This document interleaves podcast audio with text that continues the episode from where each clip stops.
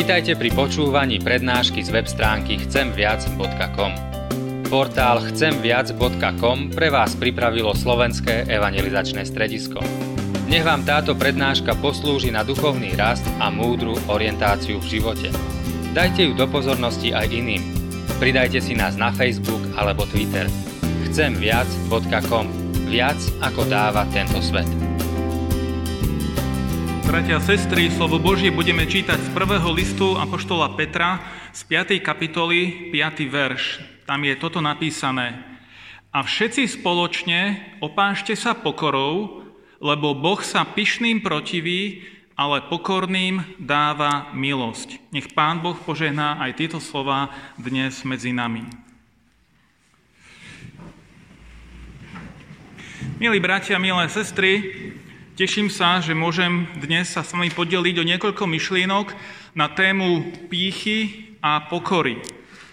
Túto myšlienku z Biblie sme, predpokladám, mnohí z nás už počuli na rôzny spôsob. Ale otázka je, či je pre nás aj dnes táto téma aktuálna. A komu je to vlastne určené?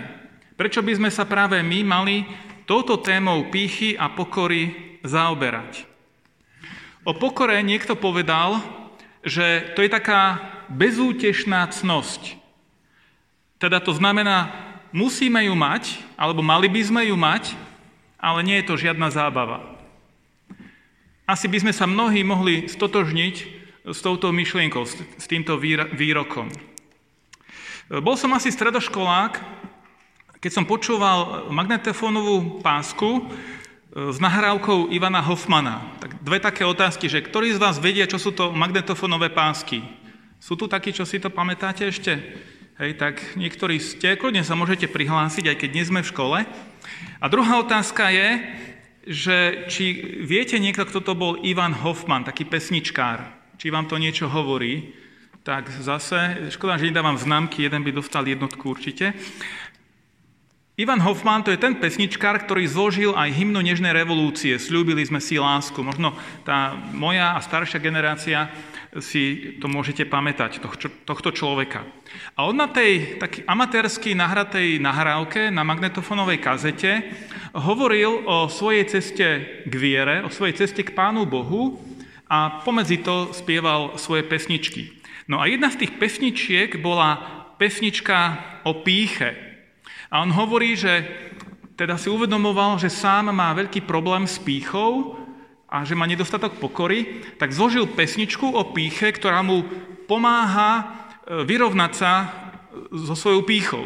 No a keď ju dohral prvýkrát, tak bol taký pyšný na to, že už nie je pyšný hovorí na tej kazete. A, a ja si, ja, mne to tak utkvelo v tej celej kazety práve táto veta do pamäte, lebo to vystihuje presne to, ako, ako je to s pýchou a pokorou. Že, že keď máme taký pocit, že tak konečne už sme pokorní, tak nás naplní taká hrdosť, ale vlastne to je, to je tá pasca, že vlastne práve v tej chvíli asi, asi už nie sme pokorní, ale sme zase pyšní. A naozaj tá, tá pícha ako keby striehla na nás na každom kroku a aj tie také najcnostnejšie veci, ktoré vyzerajú na vonok ako veľmi vznešené, v skutočnosti môžu byť prejavom pýchy alebo, alebo za tým môže byť nejaká pícha. Ja osobne som zažil šok, e, čo sa týka pokory a pýchy, o niekoľko rokov neskôr, keď som pôsobil ako učiteľ na evangelickom gymnáziu, tu v Košiciach. A jedna kolegyňa, už ani neviem, o čom sme sa rozprávali, ale nejak sme prišli k tomu, že ona mi tak priamo povedala, veľmi úprimne od srdca, že Ondrej, ale ja ťa vôbec nevnímam ako pokorného človeka. A ja som vtedy zostal ako obarený z dvoch dôvodov. Jednak ja som bol hlboko presvedčený, že som veľmi pokorný človek, a po druhé som bol presvedčený, že to je každému zrejme na prvý pohľad, že to všetci vedia, že som pokorný človek. Tak ma to šokovalo, že, že teda ona to nevidela a teraz neviem, že či bola chyba na jej strane, alebo, alebo kde, to bol, kde je ten problém. A keď človek nejak takto je konfrontovaný s tým, že, že pozor, asi nie si až taký pokorný, ako si myslíš, a môžeme to dostať z rôznych strán rôznym spôsobom, tak máme vtedy možnosť reagovať v zásade dvomi spôsobmi. Ten prvý spôsob je, že sa začneme obhajovať. A, a nejak vyhovárať a obhajovať to svoje stanovisko, to svoje presvedčenie, alebo ten svoj postoj. A druhá možnosť je, že spravíme takú reflexiu, že sa zamyslíme, zastavíme a, a položíme si otázku, no keď ma takto vidia druhí ľudia, tak ako to naozaj so mnou vlastne je? Možno naozaj to so mnou nie je všetko také ideálne, ako som si myslel. Tá myšlienka, ktorú som čítal v úvode e, z listu Petra, z, prvej, e, teda z prvého listu Petra, z tej 5. kapitoly, 5. verš, tak sa opakuje v Biblii dvakrát. Aj Jakub, brat pánov, tiež vo svojom liste zakomponoval túto myšlienku. A takže zrejme to bola myšlienka, ktorá v tejto podobe bola taká známa v tej dobe medzi kresťanmi, možno medzi Židmi a sa teda, to tak hovorilo možno ako také úslovie, že Boh sa pyšným protivý, ale pokorným dáva milosť.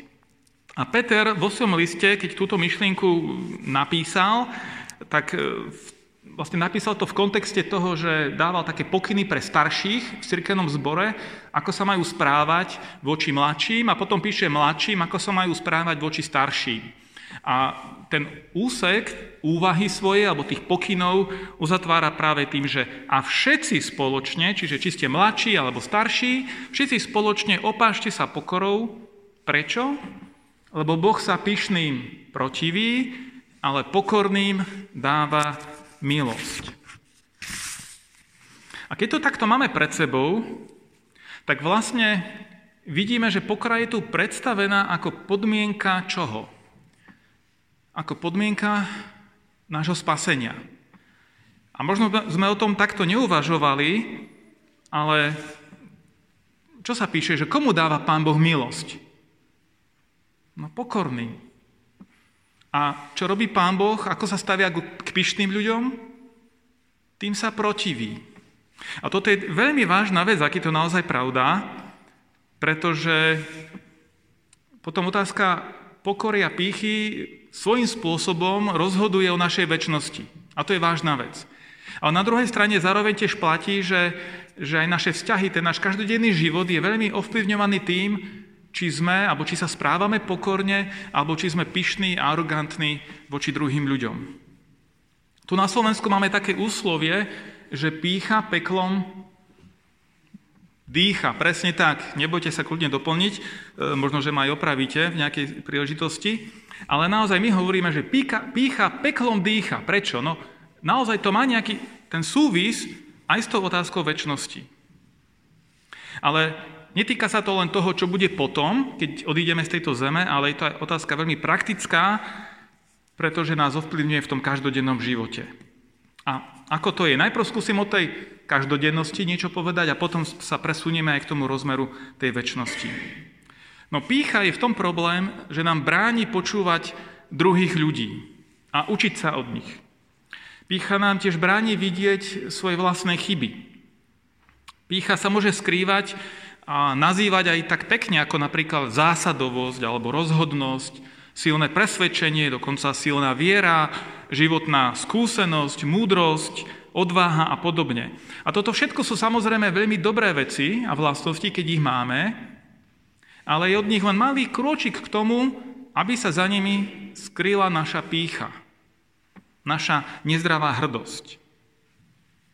Ale pícha sa môže prejavovať aj veľmi negatívne, ako nejaké hundranie, sťažovanie si, nejaká sebaľútosť, e, tvrdohlavosť, urážlivosť, alebo keď sa hádame, alebo naopak, keď mlčíme a máme tichú domácnosť, za týmto všetkým môže byť naša pícha.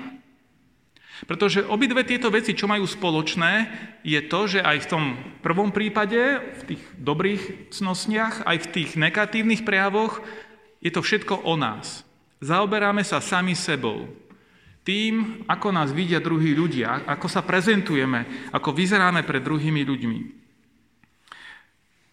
Timothy Keller aj C.S. Lewis hovoria o pokore ako o zabúdaní na seba.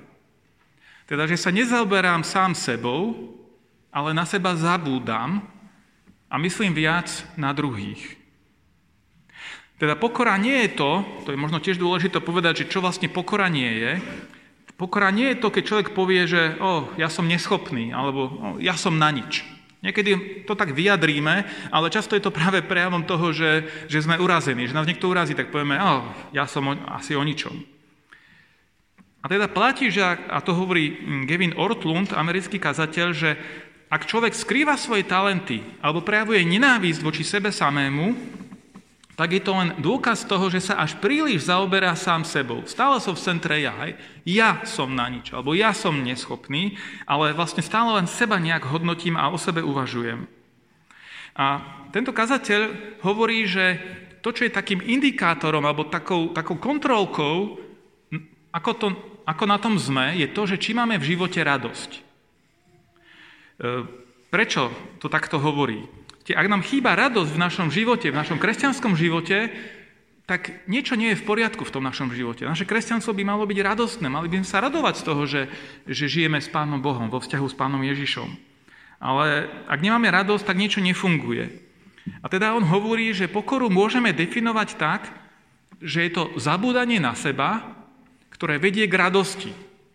Lebo viete, keď niekto mi povie, že tak Mal by si zabúdať na seba, mal by si sa nejak akože ísť do úzadia, ponížovať, alebo uh, viete, ukrižovať sám seba, alebo ako sú tie rôzne, rôzne vyjadrenia aj v evaneliách, tak, uh, tak to nie je nič radostné, nie? To nevedie k radosti, to je skôr také tríznenie sa, to tak, tak to vyznieva. Ale skutočne pokorný človek je ten, ktorý, aj keď je v úzadí, tak dokáže mať v živote radosť. Má radosť preto, lebo myslí menej na seba, ale myslí viac na pána Ježiša. A Timothy Keller e, to vyslovil, alebo opísal takú ilustráciu, že s pokorou je to ako s našimi prstami na nohách. Koľký z vás ste dnes, čo tu sedíme v kostole, rozmýšľali o svojich prstoch na nohách? Nie, možno niekto si udrel ráno maliček o skrinku alebo postel, tak asi to má na pamäti a je si veľmi vedomý, že má ten prst. Ale za normálnych okolností vôbec tie prsty na nohách nejak neriešime a nevnímame. Jednoducho tam sú, fungujú, pomáhajú nám, pokiaľ sme zdraví, zabezpečujú nejakú stabilitu. Ale neriešime ich. A pokora pokorné ja je presne takéto, že neriešime sami seba, proste to funguje a ide to. Myslím, že je to výborný príklad, ktorý Timothy Keller uvádza. A to je presne niečo v tom duchu, ako hovorí aj Jan Krstiteľ o svojom vzťahu k pánovi Ježišovi. V tom evaníliu sme to čítali, že čo povedal Jan Krstiteľ o pánovi Ježišovi, že, že on musí rásť a ja sa musím umenšovať. A Jan Krstiteľ s tým nemal vôbec problém, že zrazu prišiel Ježiš, ktorý bol úspešnejší, ktorý krstil viac ľudí ako Ján. Však Ján mal to príjmenie, že krstiteľ, tak on by mal byť číslo jedna, nie? Ale Ježiš zrazu prišiel, lebo on bol číslo jedna. A Jan z toho nemal problém. Pochopil, že on má ísť do úzadia, ale vpredu viditeľný má byť Pán Ježiš Kristus. A toto je to, že, že to skutočné ego nie je o tom, že my sme nafúknutí, my sme tí veľkí, ale my sme naplnení pánom Ježišom, jeho prítomnosťou. Že proste, ak ľudia vidia v našom živote pána Ježiša, tak je to v poriadku. Ale ak vidia príliš náš, to, tú našu človečinu, tak niečo v poriadku nie je. Ja si tak uvedomujem, premýšľam aj to, čo prežívame tento rok v súvislosti s tou pandémiou koronavírusu, že to tiež mnohé odhaľuje o našej aj pokore, aj tolerancii, aj možno takej urazenosti a ješitnosti, egoizme. Už len ten príklad, viete, včera som bol na jednom rokovaní, pracovnom stretnutí, tak celý deň sme, sme boli v rúškách, lebo sme boli blízko seba a sme proste rokovali, riešili nejaké veci. No, čo si myslíte, že som si to užíval? No vôbec nie. Nie je to pohodlné, je to obmedzujúce a každý sme s tým nejak konfrontovaní, niekto viac, niekto menej. Ale na druhej strane, to, keď, keď tak ako bojujeme príliš za tie svoje práva, že, ale že mňa nikto obmedzovať nebude, tak či to nie je tiež prejavom nedostatku našej pokory a, a takého možno egoizmu a bezohľadnosti voči druhým ľuďom? Skutočne tým najlepším príkladom pokory je Pán Ježiš Kristus. Síce nemusel nosiť rúška, ale viete, on vytrpel oveľa viac ako nosenie nejakého rúška.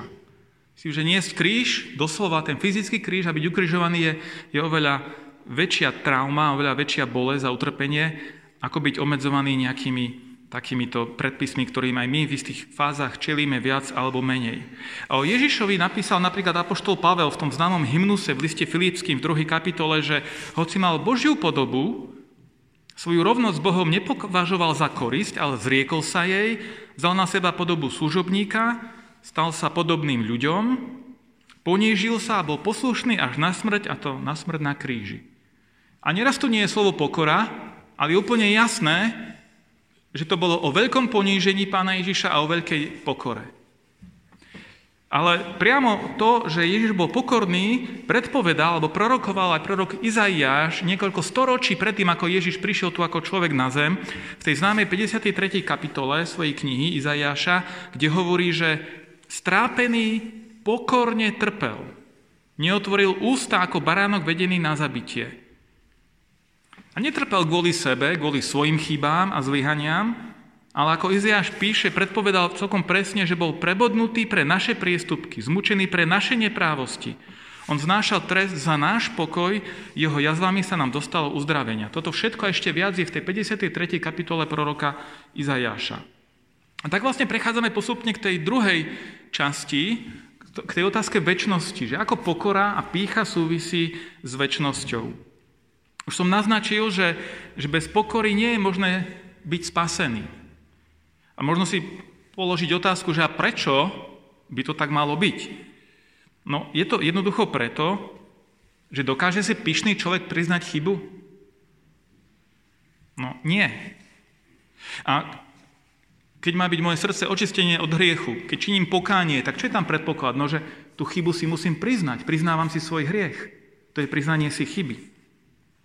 Čiže bez pokory nie je možné ani skutočné pokánie, ani ani skutočná ľútosť hriechov, ani ochota niečo, niečo zmeniť vo svojom živote. A už citovaný Timothy Keller hovorí, že duchovná pícha je ilúzia, že sme schopní viesť svoj vlastný život, dosiahnuť svoj vlastný pocit hodnoty a nájsť účel tak, aby nám dal zmysel nášmu životu. Teda pyšný človek Pána Boha nepotrebuje. Pyšný človek si nedokáže ani nechce priznať že by mal byť odkázaný na Pána Boha. Keď povieme, že sme spasení z milosti, že to všetko za nás urobil Pán Ježiš, tak sú ľudia, ktorých to môže až uraziť, že ako však, ja nie som až taký zlý, že by som nič nemohol spraviť. Ale to je prejavom pýchy a nedostatočnej sebereflexie. Timothy Keller ďalej pokračuje, že napríklad ateista by mohol povedať, že obraz o sebe samom získava z toho, že je dobrým človekom. A keďže je dobrý človek, tak dúfa, že nakoniec bude vynesený verdikt, ktorý potvrdí, že naozaj takým dobrým človekom je. Čiže podám nejaký výkon a výsledkom je nejaký rozsudok. Aj buddhista môže sa s tým stotožniť, že podá nejaký výkon a potom je určitý rozsudok, že žil si dobre. Podobne moslim tiež výkon vedie k nejakému rozsudku na konci. A to znamená, že každý deň žijeme svoj život, ako keby sme boli v súdnej sieni, kde, nás, kde posudzujeme sami seba, posudzujú nás druhí ľudia a posudzuje nás Pán Boh. A my musíme podať výkon, aby sme obstali, aby ten konečný rozsudok bol pre nás priaznivý. Ale jedine v kresťanstve je to opačne, že rozsudok vedie k výkonu. Ten rozsudok bol povedaný, vyslovený cez pána Ježiša Krista že sme omilostení, lebo on podstúpil ten trest za náš pokoj. Rozsudok už bol vyslovený a vynesený na Ježišovi Kristovi a my keď tento rozsudok príjmeme, že aha, to sa týka aj mňa, aj nás, tak to nás potom vedie k novému životu. K zmenenému životu. K životu Božích detí. Ak by sme mohli my čokoľvek spraviť pre svoje spasenie, akýkoľvek skutok alebo nejakú cnosť vo sebe vypestovať, tak sme potom mohli byť na to patrične pyšní, že aha Bože, síce nie je to 100%, ale pozri, čo som dokázal. Vidíš to? Aký môže byť na to hrdý, že som to dokázal. No ale potom sme odkázaní sami na seba. A nie sme zachránení z milosti. A, a pyšným ľuďom sa čo Boh, sme čítali na začiatku, že sa protiví. Čiže s pyšným postojom, ak chceme poukazovať na svoje zásluhy, na svoje výkony, tak nie sme v dobrom vzťahu s Pánom Bohom. Naopak sme v konflikte s Bohom. Takže na jednej strane je to Boží duch, ktorý v nás pôsobí aj tú pokoru, aj pokánie. Na druhej strane, ak nás nie je ochota kajať sa, tak zrejme za tým všetkým je skrytá nejaká pícha. Teda o pokoru potrebujeme aj prosiť Pána Boha, ale nemali by sme čakať na nejaký zvláštny taký svetý pocit pokory, lebo práve vtedy, keď si to uvedomujeme, tak asi sme už pyšní. Ale jednoducho by sme mali zabúdať na seba a myslieť viac na druhých a na pána Ježiša. A to asi by som tak na záver zhrnul, že, že teda čo robiť, ako sa stávať pokornejším človekom. A vtedy sa stávame pokornejším človekom, keď vlastne na to ani nemyslíme, že či sa ním stávame alebo nestávame. Keď neskúmame sami seba, keď sa nezaoberáme sami sebou, ale keď sa zaoberáme pánom Ježišom Kristom. Keď necháme Jeho, aby On naplňal náš život, aby nás On pretváral, menil a transformoval. C.S. Lewis to veľmi dobre vystihol, keď povedal, že pokora neznamená myslieť si menej o sebe, ale myslieť menej na seba. Teda nie myslieť o sebe menej, ale na seba menej. Úplne taký dovetok, také postscriptum. Keď som dokončil túto kázeň, a som si tak večer ľahol v pokoji spať a som premýšľal, že, oh, že super, že už mám tú kázeň tak včasne hotovú, ešte to môžem vylepšovať nejako, tak som bol taký hrdý na to, že už mám tú kázeň hotovú, veď, až aká je dobrá. Teda, tak som si ja myslel o sebe. A potom som sa tak začal, že do keľu, prepáčte, že trošku nadávam, že Ondrej, tak máš hovoriť o pokore a teraz sa tu tak vytešuješ a hladkáš svoje ego, že, že už to máš hotové a že si to nejak zvládol a že vlastne tá pokora mi naozaj chýba. Takže to len také, také ilustrácie na záver, že vlastne v tej chvíli, keď sme ako keby najbližšie Pánu Bohu, tak, tak príde také pokušenie a sme veľmi blízko, blízko tomu, aby sme sklzli a zase upadli, alebo vypadli z tej pokory a, a začali sa zaoberať sami sebou a svojou pýchou, svojim vlastným egom. Tak to tak na záver, aby ste videli, že, že zápasím s tým a ja, si s tým zápasíme všetci, alebo mnohí, väčšina z nás, tak vám prajem veľa Božej milosti aby sme boli naplňovaní Pánom Ježišom Kristom, Jeho prítomnosť, aby nás On menil, aby sme na Neho mysleli, ním sa zaoberali, Jeho prezentovali a o to menej sami seba a, a svoje vlastné ego. Nech vás Pán Boh požehnáva. Amen.